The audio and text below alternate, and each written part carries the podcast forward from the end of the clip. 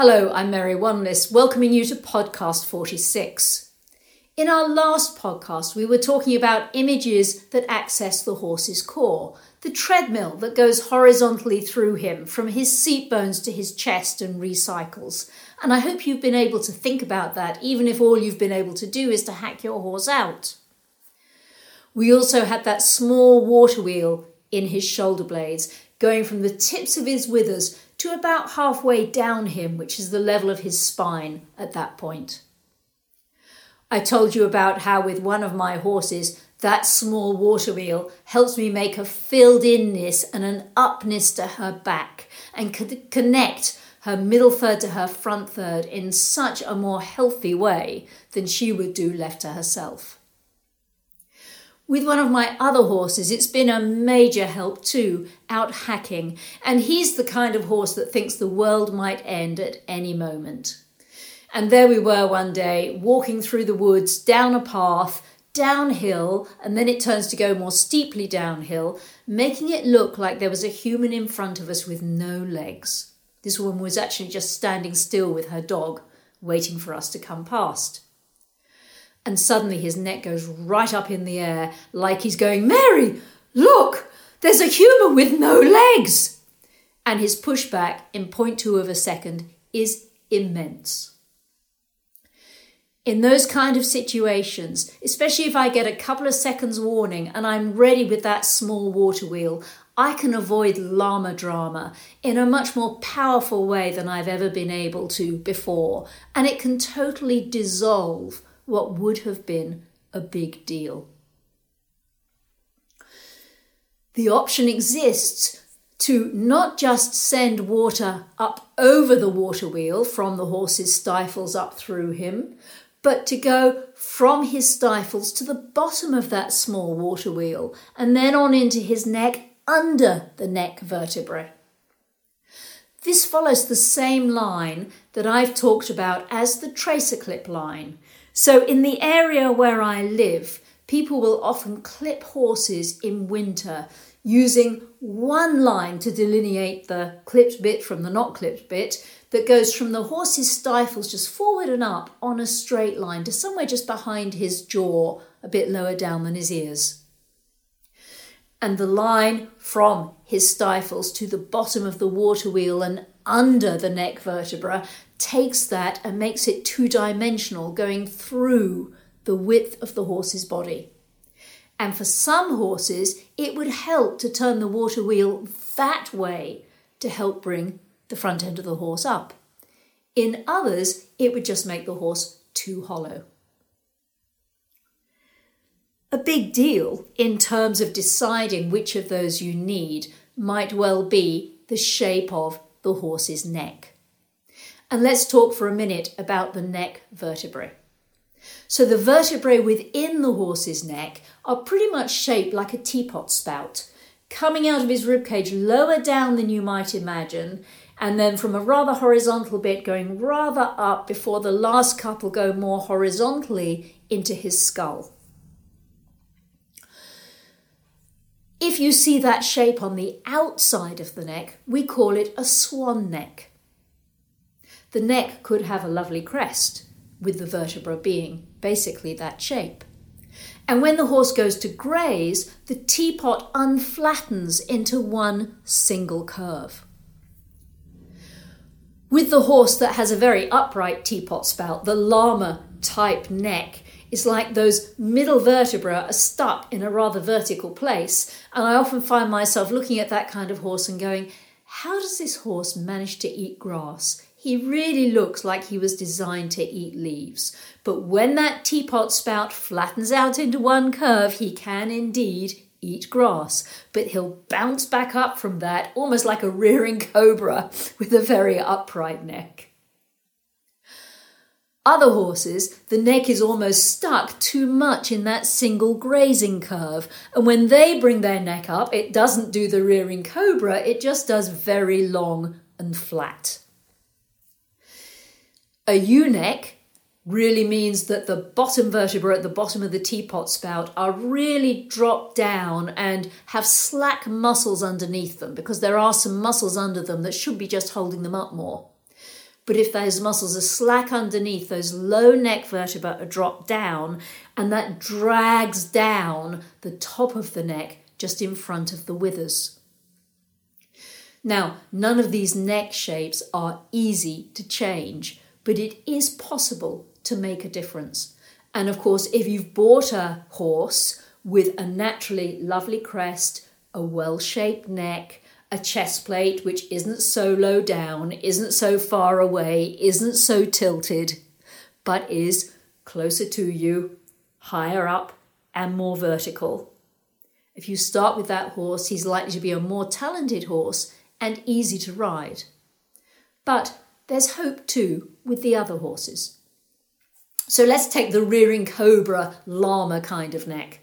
Somehow the rider has to get the middle neck vertebra, I would say especially 5, 4, and 3, um, numbering them there going away from her, because 7 is closest to her and 1 is up at the pole, by the pole. Those vertebrae need to somehow be made to be more horizontal and almost like they could have gaps between them rather than being vertically stacked on each other and just imagining trying to push them away with your bear down, imagining the reins as solid rods, trying to create more horizontalness and more length to the neck. It's not easy to change that, but I have got some colleagues who've been able to do it really rather well. The rather long, flat, grazing neck that goes more from one single curve needs to become the teapot shape that needs those middle vertebrae to be drawn towards the rider. Back through time, we had the braids to buttons ideas, which work to a degree, but it does work much better to imagine, let's say, some elastic bands under those neck vertebrae, pulling them up towards your front, keeping a very strong wall to your front. So, whether you need to think of pushing the neck away from you or drawing the neck towards you is going to be determined very much by the shape of that neck. Being able to influence the whole neck from its very bottom to its very top as it goes into the skull is very often challenging. But you know, it can help if you almost imagine your horse had a unicorn horn, like the connection of his neck, if it's a bit wobbly in those few vertebrae up towards his skull, if you think of a unicorn horn, you're kind of getting that connection and energy to go right through to the front of the face as if someone was pulling on his unicorn horn. And if he would be rather like a shy person going, Oh no, I don't want to see and be seen, and retract his head with that and probably come behind vertical, you're trying to counteract that tendency and go, be out there, horse. Be brave. Be seen. Get your energy right out of the front of your face. Grow yourself a unicorn horn.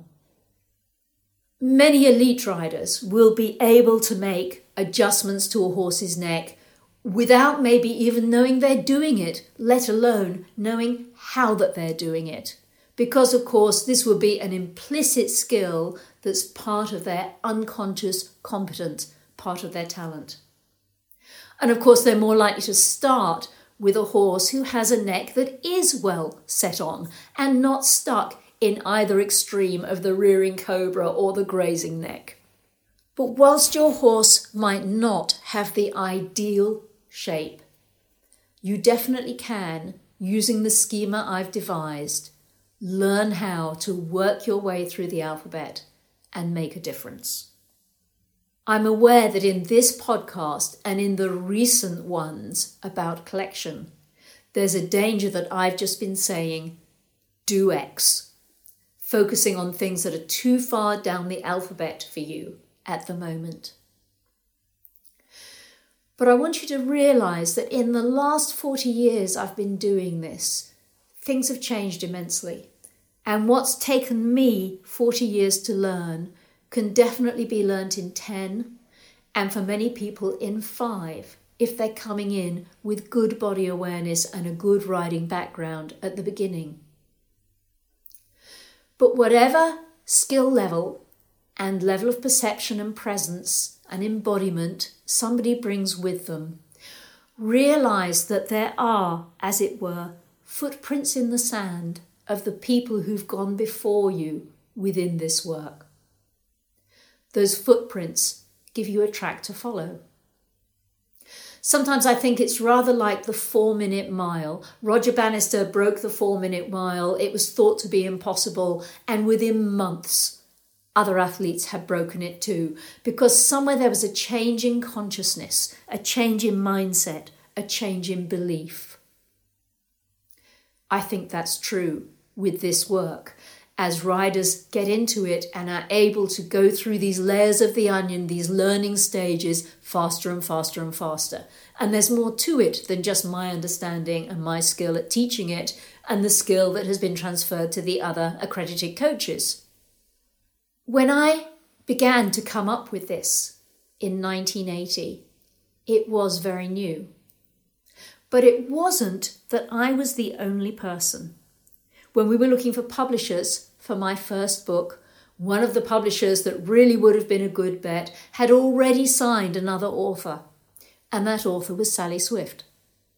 Sally and I had no knowledge of each other, but we were both in different parts of the world, combining what we knew about bodywork and the complexity of bodies and how to unravel that, and combining that with riding skills.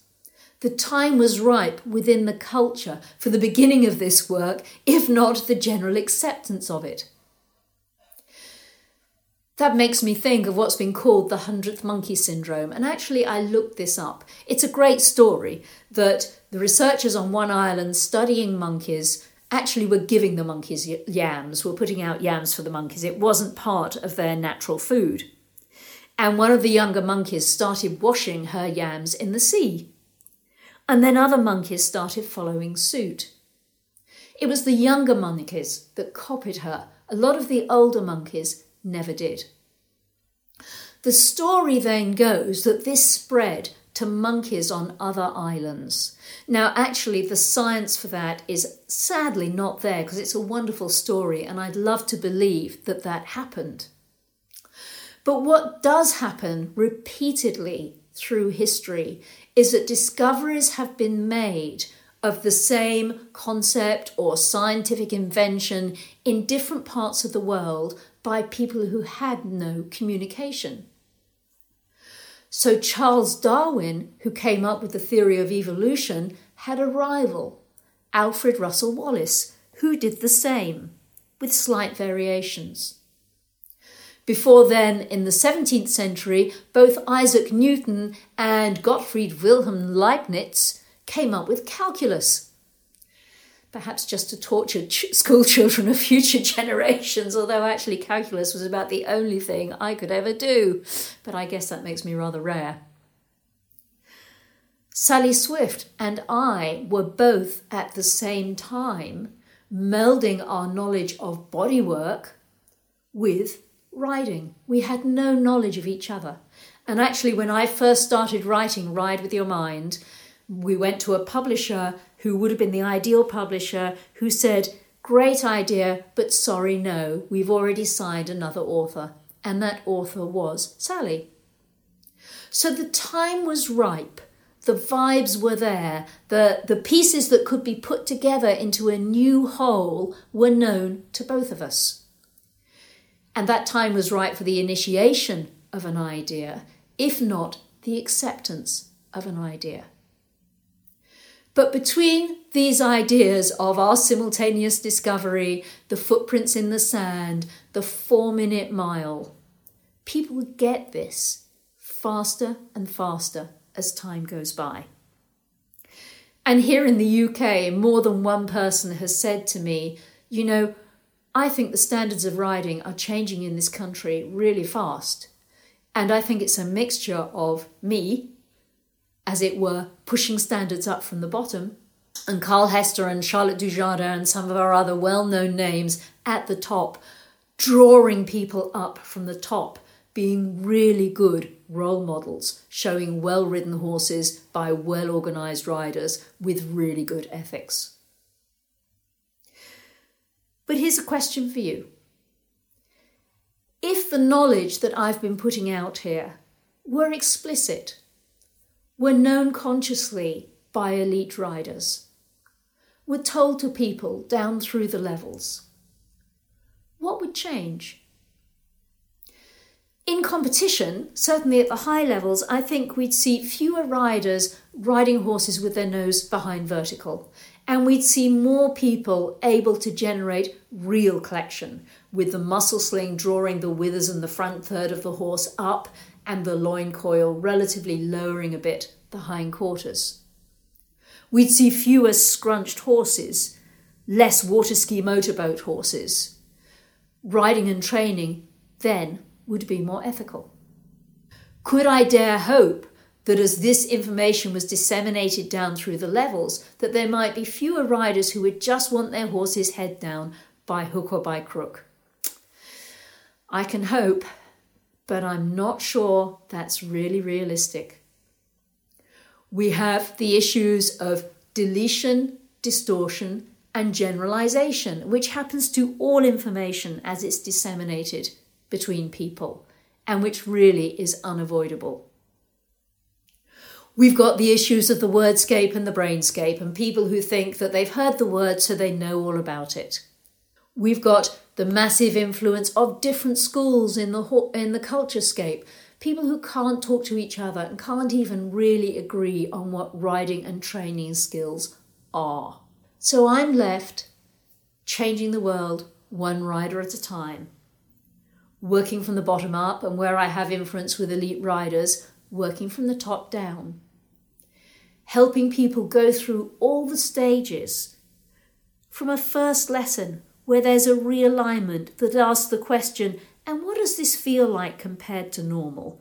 And works with the riders until she goes beyond going, well, it's different or it's fine, to what is different? Well, my thighs feel like this, and I feel all slouched, and my stirrups feel short, and we get some descriptive words which get us on our way.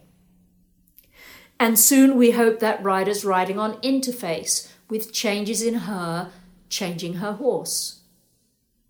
She starts to learn how to bring his back up, and the idea of water through the hoses, and maybe the big water wheel recycling back between the horse's front legs via its pecs towards its girth.